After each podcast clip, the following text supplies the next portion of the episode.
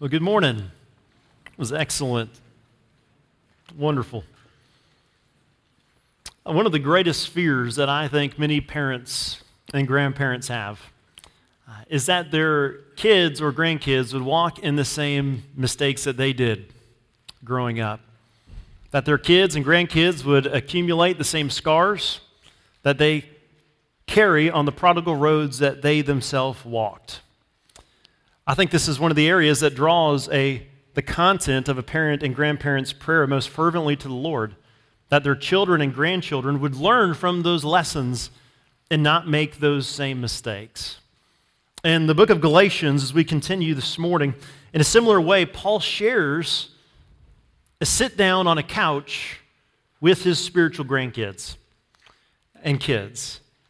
And he sits with them and he shares with them at the very beginning of this letter this thread of argument that runs through chapter 2, verse 14. And he shares with them this conversation, this hope that they will understand and they will learn from the race that he ran and not try to run it themselves, but in their case, they're being tempted to run it backwards. So if you remember, the Galatian believers have heard the gospel. Paul's already brought them the goodness of the gospel, this word meaning good news. That all of us, regardless of what you've done, that there is one that can give you forgiveness of sin. There's one who you can be adopted into. There's only one that can make you right with the holy God, and his name is Jesus. That this one will become sin for us, that he would bear upon his body the burdens of sinners like us, that he would die for sins once and for all, the righteous for the unrighteous that he would defeat death and be raised again on the third day, and that all who trust in him, all who abide in him, Jew or Gentile, they will be brought into the family of God. This is the good news. This is the gospel message that was preached to the Galatian believers. Remember, they're, they're not Jewish of, of ethnicity, they're primarily uh, uh, ethnically Gentiles, it's non Jewish. And they've heard the gospel and they've received the gospel. And what's happened now is Paul's sitting down and sharing with them this story. He's giving them his story, he's giving them his background. That he was fervently and zealously running the Jewish race. And as he ran this race by God's grace, it points to Christ. It points to Christ. Jesus is the finish line. He's the Messiah that all the Old Testament and all the law points to. And what's happened now is the Gentile believers in this region of Galatia who are at the finish line, they're through the finish line, they, they know the gospel. They're being tempted by false teachers to run the race backwards. They're being tempted to abandon Christ and add the law to what's already been finished. They're running the race backwards as though the starting line would give them peace, when peace is only available through the person and work of Jesus Christ. So, as we come to this letter, as we look at this very initial portion, we've walked through chapter 1, verse 1 through 10 last week, and we look at this section now in which Paul shares his story. My hope for us as we look at these few verses together is that we would understand two key components of every Christian story. Two key components of every Christian story. That every one of your stories, if you know Jesus Christ, if He's your King, you have a component of your life that is based upon your former life. And the second component of every one of our stories in this room, regardless of your, your background or your, your generation, is that your story has been consumed by Christ's story. Your story, our testimony, this thing we call our testimony, is really actually Christ's testimony consuming our testimony. So that our identity, our value, our worth is not in the things that we have done or have been done to us or we ascribe to do, but our value is in what Christ has done by consuming us. The story of faith and forgiveness found in the Son of God, Jesus Christ. And this story is designed for every one of us to share. You and I, if you're a Christian, you are called to be a storyteller. The story of the great king. He is the hero of all stories, and by God's grace, you and I have been made extras. You know, extras in the background, in the set, the person in the background. That's all of our stories. We're not the hero of our testimony, of our stories. Christ is the hero of every one of our stories, of Ella's story, of your story. Christ is the hero, and he's meant to be shared. His story is meant to be shared to all people. And so, my hope, my prayer for us this morning in this text is that you and I might be able to articulate the story of Christ through our former life being consumed by what Christ has done for us and is doing in us. And in this way, the two components of that story might go and encourage other believers to glorify God. Yes, we do pray that God might take the sharing of the story of the gospel and bring new people to life as the gospel is powerful enough to change lives, to flip them upside down. And every person that's here that knows Christ can share with you the story of how the gospel has impacted and uprooted and changed the course of their life. And yet, the component we're going to look at of the application, as we see later in the next few verses, is that when believers are able to hear the story of transformation from other believers, it leads them, it compels them to glorify God, regardless of the mire that they find themselves in. So, as you have your Bibles, let's begin this morning. If you don't have a Bible, please do grab the Pewback Bible in front of you. We'll be in the book of Galatians. So let's begin in verse 11 as we'll notice first and foremost that disciples are continually called to share the story of their former life. You and I are called to be storytellers. We're called to share this story. The part one is made up of our former life. So let's begin. Let me read for us verse 11 through 14. And Paul, writing to the, the churches in Galatia, he says this. Now, now, actually, before I read verse 11, let's go back and look at verse 9, because he really picks up the thread there. Look at verse 9. And then we'll jump down to verse 11. It says in verse 9 As we have said before, so now I say it again. If anyone is preaching to you a gospel contrary to the one you received, let him be accursed. We talked about the applications for that last week. If you missed it, you can get online and listen to that. But look now at verse 11 as he compares it to himself. Verse 11 For I would have you know, brothers, that the gospel that was preached by me is not man's gospel. For I did not receive it from any man, nor was I taught it.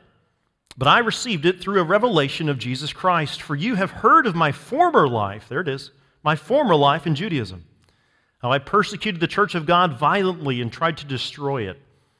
And I was advancing in Judaism beyond many of my own age among my people.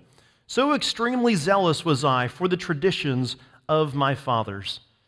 Uh, so, Paul begin, if you remember back in verse 1, he begins by validating his apostleship, his office, his standing, his authority, this unique position that no longer exists today. And he begins by saying, My apostleship, my authority that I have in the gospel, it was given by God. And now he says, The gospel that I've been given and given to you, it's also of God. So this chain has no weak links. The chain of the argument, it, does not have a weak link. What he's doing from the very beginning is pointing out that the false teachers, the, these Jewish teachers who have come into the church in Galatia and said, listen, Paul told you something, but either A, he didn't tell you the full story, or B, he's not really qualified to tell you what he told you. So, Paul, at the beginning of his letter, he, boom, he breaks both of those arguments. He wants to make sure it's understood that the content of the gospel is correct and the courier of the gospel is also authoritative and correct. There's no weak links. By the way, any teaching or teacher that's going to corrupt or pervert the gospel has to attack those two foundations. Either A, they have to say, this message is not actually true, sufficient, or hasn't been preserved, or B, they have to attack the messengers that are delivering it. That's why that one group is called the Latter day Saints, right? There must have been a corruption at some point, but here we have the truth. Shake them at their core and catch the apples that fall off. Realize, believer, you stand, if you have the biblical gospel, you stand on the goodness of this deep rooted reality that is given of God and gives us hope. And that's what he anchors in at the very beginning. He speaks of his former life. But God has an ability to take your life and to completely mess it up, doesn't He? Every one of us. You know, I, being in a college community, I find myself, You ever had the feeling like you didn't want to ask somebody something, but you asked them the question anyway? Have you ever done that? I think I do it. I did it like four times this morning already. Every time I see a college student, I cannot help myself but ask them, What are you studying? And I know there's like a 50% chance that that college student, with fear and anxiety in their eyes, is going to say, I don't know. Right? And immediately I took their good day and I flipped it on their head, and now they're just going to panic the rest of the morning. I don't know why I do it, but I can't stop but do it. Can't help myself. And if you do this, uh, occasionally you'll run across a, a student that will know exactly what they want to do. You ever met somebody like that?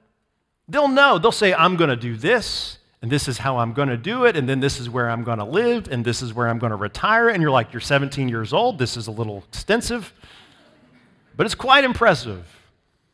You and I have a way of mapping out our lives, don't we? Every one of us map out our lives. And every person that's met Christ had mapped out their lives before Christ came into the story. And Paul is one of those individuals, isn't he? Who mapped out his life. He was zealously persecuting the church of God, believing he was fulfilling the will of Yahweh for his life. Yet Christ intervened and turned it entirely backwards. Said another way, we might say that all of us have written out the story of our lives. We're just waiting for the, the editor to get back to us on any remarks. Lord has a way of taking our former life and rewriting it for his glory. See, here's the deal every one of us has similarities in our story. Yes, there's differences. All of us were born at a different time, in a different place. We've all experienced different hardships, different victories. And yet, the reality is, every one of us has a former life of some sort. Every one of us does. Just like none of us shares the exact former life that Paul does. Or at least I'm going to assume none of us has zealously persecuted Christians, trying to headhunt them. I hope not. But we all have this same idea in common. We had our life mapped out. We were living for our own glory. And yet, when Christ intervened, he flipped that upside down and says, No, no, no, you will be for my glory. And so we turn and we place our faith and trust in Jesus. He becomes the marker of our identity and worth and value. He becomes our purpose, He becomes our drive. To make disciples becomes our purpose in life. He flips our life upside down for His glory.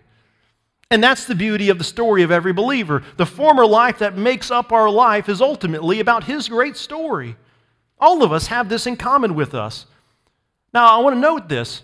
In Judaism, how did Paul live his life? This is important, I think, to catch. How did Paul live his life? He was so devout in Judaism as he goes through this, he says, What? I was advanced more than anybody else my age. And he'll, he'll continue this thread on in next, the next chapter and point out his area of study and his devotion of his life. The Jewish life demanded an authority over what you put in your body, over what you did at certain days of the calendar. It was controlled. Every aspect of your life, the law demanded, the Hebrew law demanded how you lived your life. It was an all encompassing element that your life became synonymous with the Jewish faith. And so, how contrastive is the baptism? Can you imagine being in the first century world for ethnic Jewish men and women that would now become baptized in allegiance to Jesus Christ? That they're saying obedience to Yahweh means being baptized and submissive into his name to declare an allegiance to Him isn't to take that commitment level and dial it back. By the way, I think that's part of the argument he's going to hit in chapter 5 and 6. It doesn't mean that the standard for the Christian life decreases. It simply means the allegiance by which we please Yahweh has been clarified under an allegiance of Jesus Christ. So the Christian life isn't meant to be compartmentalized to say it's this thing that I do at this day of the week and the rest is mine. It's to say, no, no, the whole life is His. And to please Yahweh is to, to live for Christ. He is indeed the Messiah. That's the goodness of the story that we have here. How committed was Paul to his former life? What did he do? Look what he said. He persecuted the church of God violently, and he tried to destroy it. What did God do to his life? He goes from persecuting the church of God to nurturing the church of God. That wasn't Paul's plans as he went to Damascus, was it? He didn't ask for permission to go and nurture the church of God, but that's what God would do through him. He persecuted the church of God violently. Is that how Paul advanced the kingdom of God? Is that what he argues in our Sunday school class that meets before this?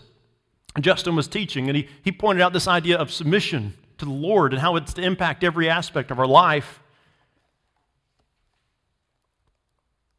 Submission to the Lord in every aspect of our life. He would go from one willing to shed the blood of others to having his blood shed for the church of God. He would go from one ultimately who tried to destroy the God, to try to destroy the church of God to try to expand the church of God by proclaiming the gospel. As you look at your life, what is your former life? Have you ever told anyone about your former life? Is it possible that God desires you as a believer to be one who's in the business of sharing of your former life? I believe there is. And I believe God will use that in His glory and for His plan.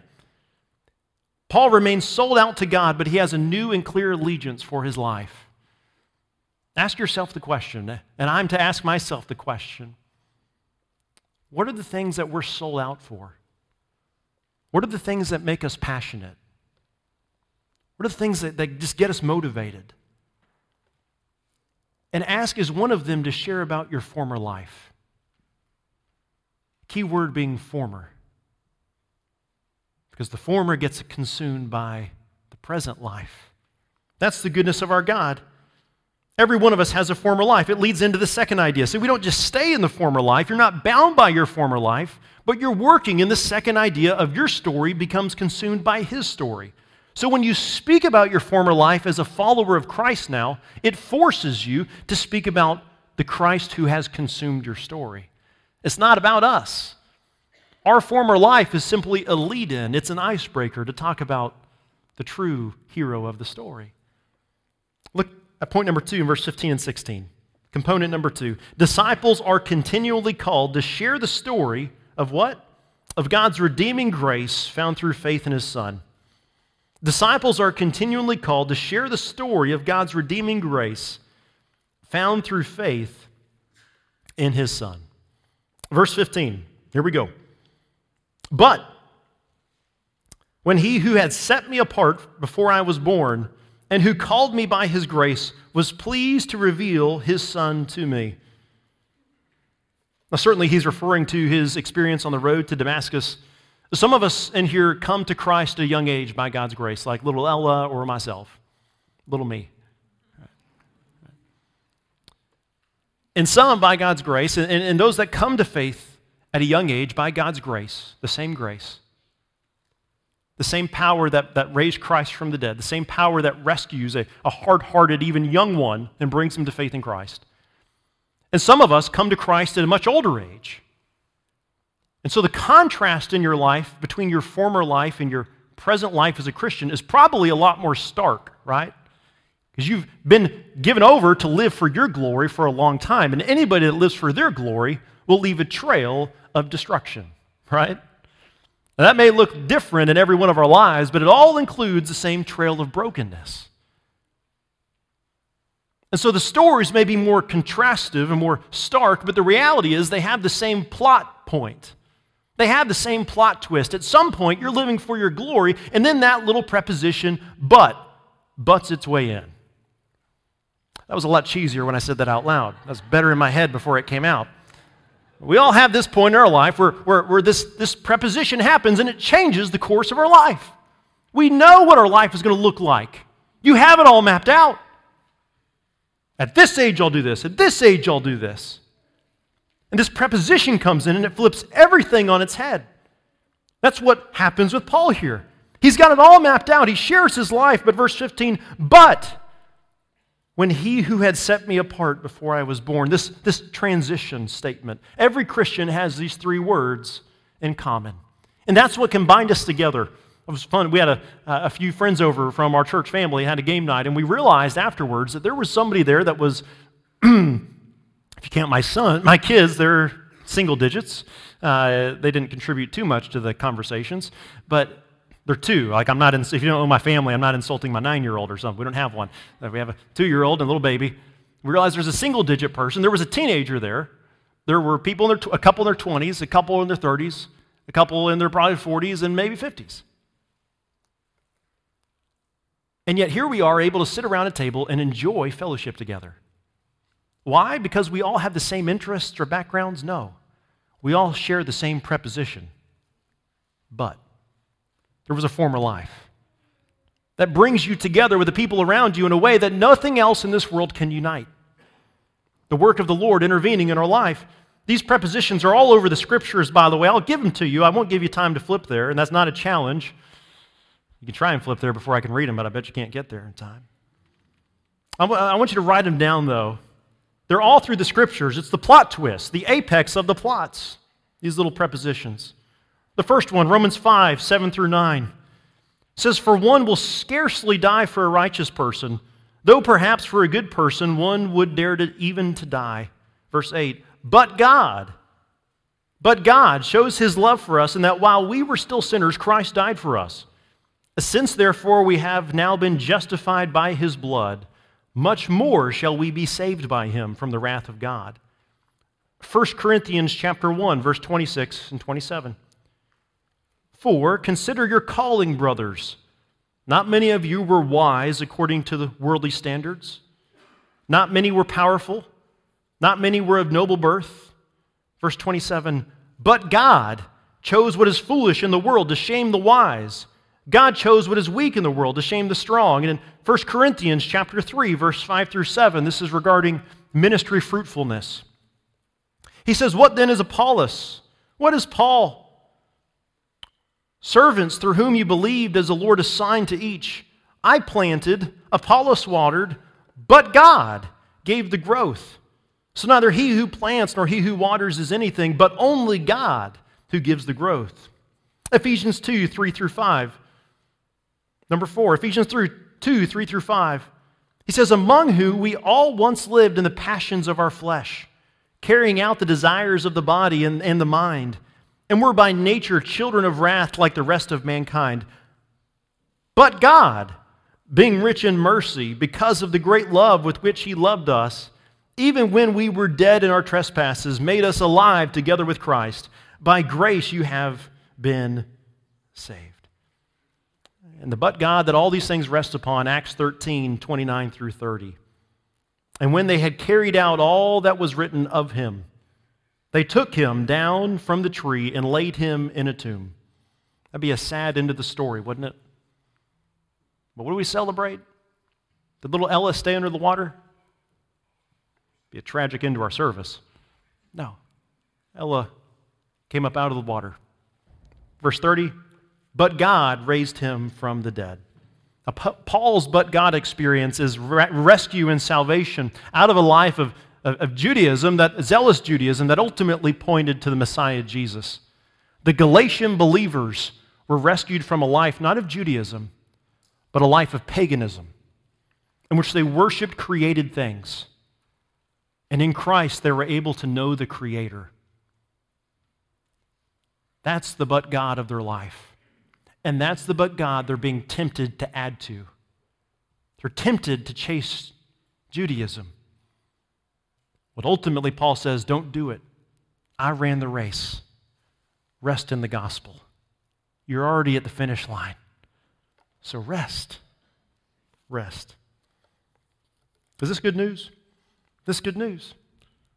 For all of us, it leads the Christian to say, But for the grace of God go I. But by the grace of God go I. I looked up that saying. I wonder where did that, say, that saying come from? I've said it so many times in my life. I looked up and I found that most would attribute this saying there, but by the grace of God go I, to John Bradford. He was a Protestant in the 1500s. Uh, when Bloody Mary uh, took the throne in, in the 1500s in England. And Mary had it out for Protestants, and there was a lot of drama and conflict that happened as a Roman Catholic queen. She was called Bloody Mary because of what she would do in her reign. And she had taken John Bradford and she had put him with others in the Tower of London. And while there, Bradford looked out of the window and saw a criminal, a hardened criminal, that was being led to his execution. And it's believed then, at that point, that he looked and said that statement There, but for the grace of God, go I. Well, God's unique providence, he would end up going that route for the crime of his faith. He would be burned at the stake. But the believer who knows Christ, we speak of our former life, and it leads us with a heart of humility to when you see the news stories of tragedy and despair and corruption and criminal perceptions, it leads the believer, it compels the believer to make that same statement Oh God, but by the grace of God, go I. Compassion and humility are the only rational responses for the Christian and how we go about sharing our story. It is God who, who Paul continues on and he says, What? Set me apart. God set me apart before I was born. This sounds a lot like Jeremiah 1:5, doesn't it? Before I formed you in the womb, I knew you. And before you were born, I consecrated, I set you apart, I appointed you a prophet to the nations. My friends, make no mistake. Our human life begins at conception. The Lord works in the womb. All life is worthy of dignity and respect. The human life in the womb, the Lord knits together. We ought to defend, we ought to care for them, fight for them as human beings. Paul says here of God's goodness and his grace that lavishes upon him that the Lord was working even before he was knit together in his mother's womb. Oh, what grace the Lord gives. That he would take us as sinners and shower compassion upon us. The saving grace of a personal God while we were yet enemies of God while we were yet enemies of God, Christ would become our righteousness. Is that grace worthy of your life? Is that a good story to tell? It's a story we're all compelled to tell. It's our job to be sold out for sharing and showing hospitality to others, to point them to the gospel. This is our purpose in life. The gospel is sufficient. The story of God is sufficient to take a life, to take a hardened rock and bring it to flesh. It can take dry bones and bring them to life. And that's why we share the gospel. It's not us, it's not our persuasion, it's the power of the gospel that truly has the ability to save. And so we're called to be storytellers, every one of us, until the day we die. Because his story is sufficient to save. All that come to Christ will be saved. So tell the story of your former life. Tell the story of how the God who saves has consumed your story. The Lord is good, is He not? Amen, the Lord is good. Now, first, we notice these two components that, that we're called to share the story of our former life. And secondly, that the story we share is ultimately one that's consumed by the story of faith found in His Son. And it leads us, at the very least, to other believers that will happen every time to this third idea that we see in the text. The disciples are continually edified, that's built up and they glorify God when they hear stories of transformation. When you hear the story of the Lord working in the life of another to change the course of their life, it impacts you. It impacts you. It leads you to glorify God, which means what? As an application right away, before we even get to this text, the application is this if I refuse to share how the Lord is impacting my life, I am depriving other believers of being edified by hearing how the Lord is transforming my life into His image and away from my glory. So look at the text. Look at the text. Verse 16, we'll pick it up there. Says, In order that I might preach him among the Gentiles, I did not immediately consult with anyone, nor did I go up to Jerusalem. Now, notice, I'm going to point out here in a moment, this sounds like random geography, but it's not. We'll see what he does with it. But notice the places. Circle the places in your Bible if you like. It says, Nor did I go up to Jerusalem to those who were apostles before me, but I went away to, to Arabia and returned again to Damascus. Then, after three years, I went up to Jerusalem to visit Cephas and remained with him 15 days. But I saw none of the other apostles except James, the Lord's brother. And what I am writing to you before God, I do not lie. And then I went up into the region of, of Syria and, and Cilicia, and I was still unknown in person to the churches of Judea. Remember, that's a geographic region, be like talking about Galatia and then Judea, that are in Christ. Verse 23 they only were hearing it said, He who used to persecute us is now preaching the faith he once tried to destroy. And what did they do in verse 24? They glorified God because of me. A few components to this. A few components. This is an apologetic. It's, it literally, what we just read, is this huge defense of the faith that would have already dismantled many of the arguments that the false teachers have used to try to get them to distrust the goodness of the gospel. So he goes up to Jerusalem. Jerusalem's a higher elevation, so you go up to it. And he went up to Jerusalem after three years. And he goes and he sees them. And what does the church in Jerusalem do? Remember, you're talking about Galatian. Remember, Gentile believers in the church are being impacted by people coming from Jerusalem and adding to the gospel. Saying, You're not really saved unless you also are circumcised, among other things. What he's saying is, after the Lord saved me, I, I did go to Jerusalem. And when I went to Jerusalem and preached the same gospel that's unchanging that I received from the Lord, I preached the same gospel that I've given to you. So, what did they do? They rejoiced. Did they correct him? If he was preaching a false gospel, what would the church have done? They would have corrected him, right? But did they correct him? No. And so then he says later, Then I went to the churches in Judea, all around. And what did they do? Even though I didn't get there yet, but they heard. They heard stories about how the man who was once persecuting us and headhunting us is now preaching Christ. Did they mourn? If, it, if, if Paul was preaching a false gospel back then, what would they have done? They would have mourned. They would have said, Oh no, we got to get to him and correct him. He's preaching a false gospel. But what did the church in Judea do? What did it say? And they glorified God because of me. Never underestimate how your faithfulness, Christian, to the gospel can lead others to glorify God. There's a thousand applications we can make from this. But one of them has to be a willingness for you and I to speak forward the testimony that the Lord has worked in our life, of our former life and our present life. And the immediate application in our church, this is one of the applications we can make, is if you're a man, I, I would encourage you to come and be a part of our men's retreat. It's coming up next month. ladies' retreat will be the month after that reason I say that as well is you, like a bunch of different coals that are getting put together, are going to warm each other and spur each other on. That's what happens at these types of retreats. You hear other people's stories of how the Lord is working in them, and also areas where they're struggling, but also areas of victory and encouragement. And you can't help but lead each other to do what the church did when they heard of the testimony of Paul. They glorified God because of me. Your going is going to lead others to glorify God. And by God's grace, that comes back. And our students that go on the retreats, the winter retreat, likewise, encourage your student to go. And pray that they would come back glorifying God as they hear stories of transformation. God has a way of taking His story as it consumes our stories. And when they're shared with others, leads to life change. It can melt hard hearts. I'll give you an example in the Old Testament. In Joshua chapter 2, as Israel ultimately is being faithful and they're taking the land, they go to Jericho. Remember this?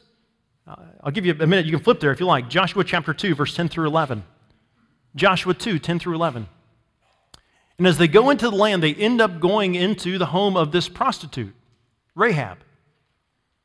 This woman is incredible by God's grace. She's saved. And she's included in Jesus' genealogy, and she's included in that Hebrews 11 Hall of Faith text. And so, this prostitute, Rahab, the spies come into her home, the Jewish spies, and she says these words. We're going to read together in verse. Dramatic pause. In verse 10 and 11. Notice what she says about what they've heard. And notice what God used to do to their hearts when they hear about the power of God among the nations. Look at this Joshua chapter 2, verse 10 through 11. She says, For we have heard how the Lord dried up the water of the Red Sea before you when you came out of Egypt, and what you did to the two kings of the Amorites who were beyond the Jordan, to Sihon and to Og, whom you devoted to destruction. Look at this, verse 11. And as soon as we heard it, our hearts melted, and there was no spirit left in any man because of you. Why? For the Lord your God, He is God in the heavens above and on the earth beneath. Disciples, if you find your heart growing strangely dim, look to Christ. And dig deeper in relationships where you're going to hear God's glory working through people's stories. And as believers, you're not the center of your story. You're not the center of your former story. The Lord who consumes your story, the plot twist, the hero, is the one that edifies people. So as you share your story, don't feel like you're being selfish. Because your story ultimately points to the Christ that's working in your life. If you don't yet know Christ, listen, if you don't yet know Christ, He is the one who melts nations, and He is the one who melts lives. Come to Christ and find eternal life. Come to Christ and live. Have a former story beginning today. In our next steps, I've, I've phrased them in three different questions. Our next steps, as we've discussed as many times, are the goals is that you would be able to take them tangibly. You might, if you came here in a car with other people, discuss them and hold each other accountable to them, or suggestions of how we might functionally apply the Word of God we've heard and studied together. And here they are. Number one, what time this week will I write out the five minute story of my former life? Now, you could write a whole biography, but it might be a little tiresome by the time you get to the plot twist. But how can you summarize it in just a couple paragraphs, your former life? Can you take time this week, schedule time this week to write out your former story? Couple paragraphs of your life as you lived it for your own glory. That was ultimately transformed by the good news of God's redeeming grace found through His Son. Have you ever written that out before? Schedule time this week to write that story out. And then two applications for us once you do that. Number one, who are two to three people in our church with whom you can share this story, knowing that by God's grace it might lead them to glorify God. And then, secondly, this is the scary part. Who are two to three friends or neighbors or others that you might begin to pray intentionally that God would give you an opportunity and you would seize that opportunity to share that story of transformation with them this semester and the days ahead. The Lord is in the business of melting hearts and changing lives. He's worthy of our praise. Amen? It's His story that consumes our story. Praise God for that. Would you stand together as we sing in response to the Word of God that's been preached? He is worthy of our lives.